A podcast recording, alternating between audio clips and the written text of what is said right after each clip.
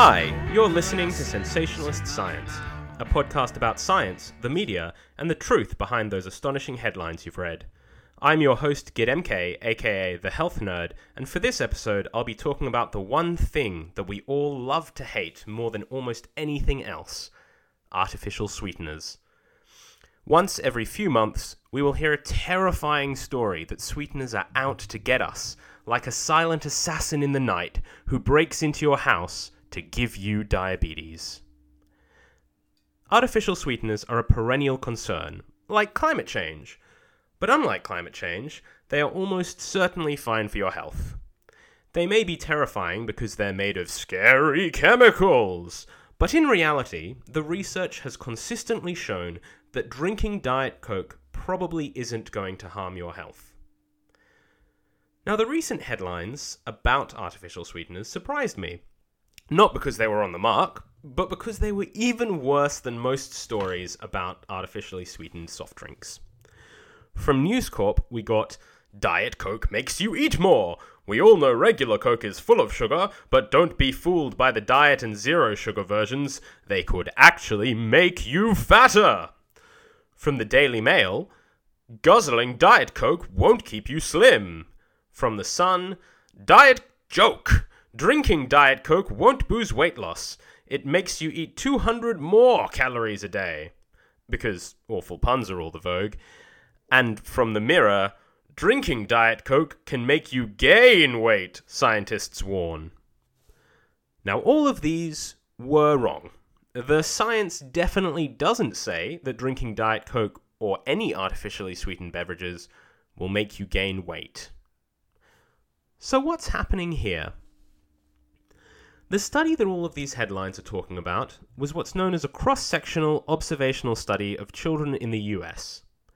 What this means is that the scientists asked a group of children a number of questions about their diet and lives, or more accurately, asked their parents, and tried to see at that one time point whether there were any associations between certain parts of their diets and other parts of their lives. In this case, they divided children into four groups water drinkers, diet soft drinkers, sugar drink drinkers, and both diet and sugar drinkers. Or, in other words, kids who drank water, or Diet Coke, or Coke, or both Diet and normal Coke. They found that kids who drank diet soft drinks reported consuming a few more calories a day than kids who drank only water, and that those who drank sugary drinks ate even more calories than that.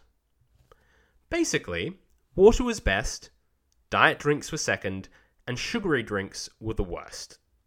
Kids who drank diet soft drinks reported that they ate about 200 calories more per day than water drinkers, and sugar drinkers had the highest calorie intake at 3 to 450 calories more per day. It sounds pretty bad, but before we all run screaming from our cans of Diet Coke, there are a few things to consider.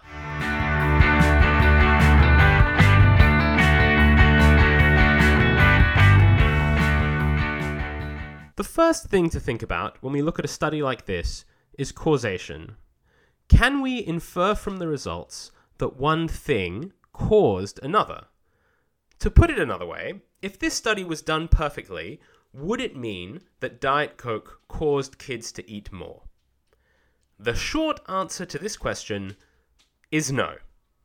No, you cannot necessarily infer causation from asking children a few questions about their lives at a single time point and comparing the groups. Studies like this one are called observational research, which means all we are doing is looking at one group of people and comparing them to another on several markers of health. But life is complicated, and many things can influence your health that a study like this just can't take into account. For example, kids who drink more artificial sweeteners might be poorer than kids who drink only water, and we know that poverty increases the risk of childhood obesity and soda drinking by quite a bit. In fact, as previous studies have shown, people who drink diet drinks are more likely to be unhealthy in many ways, which makes sense if you think about it.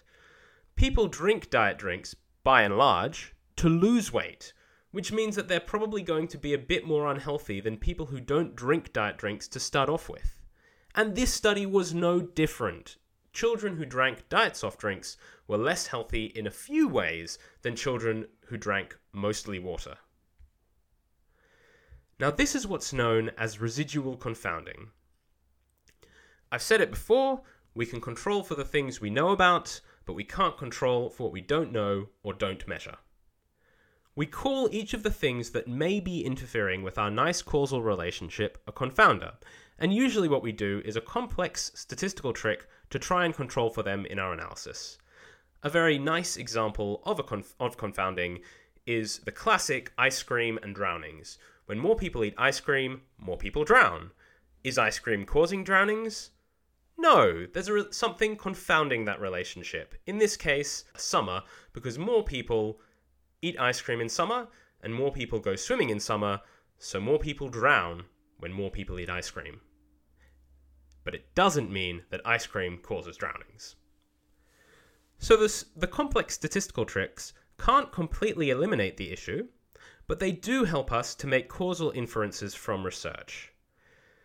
And to give you some idea of how complex it all is, I'm currently working on a project where we've taken into account more than 50 different confounders, in fact, it's close to 100, to come to a conclusion about undiagnosed diabetes.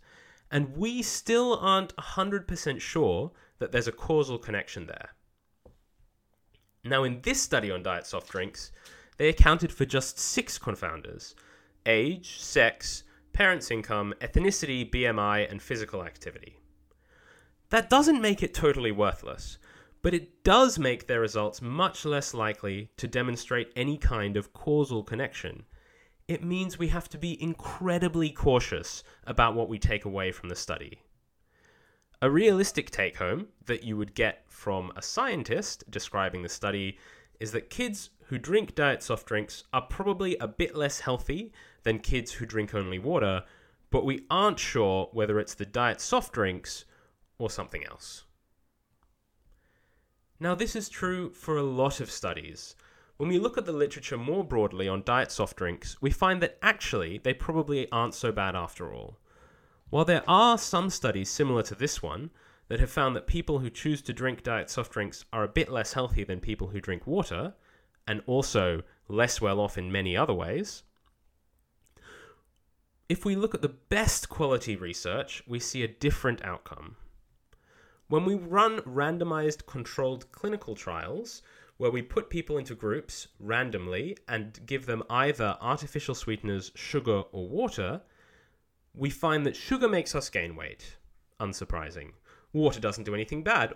Also unsurprising. But neither do artificial sweeteners.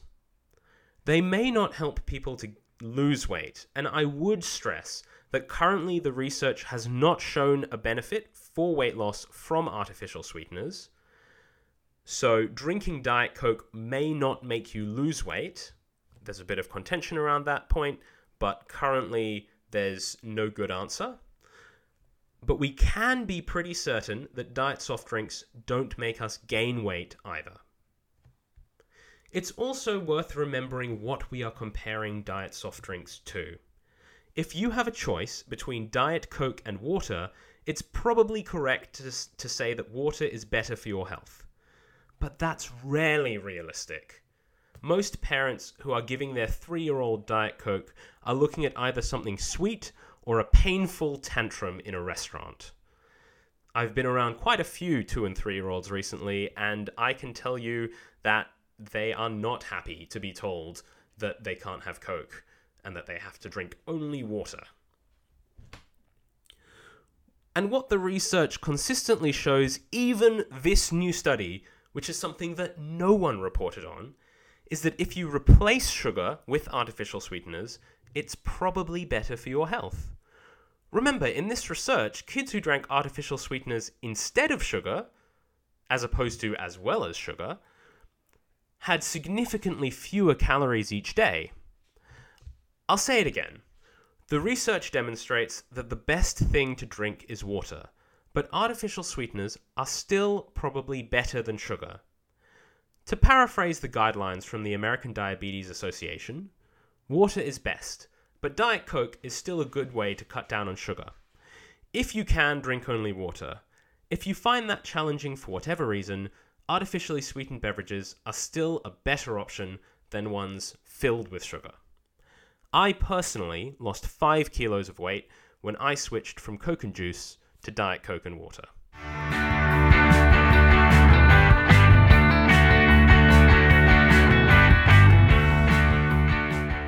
So, what's the take home? If you're worried about you or your children's diet, it's probably a good idea to have a chat with a dietitian because they've done years of university and training to give you the best possible answer for your health.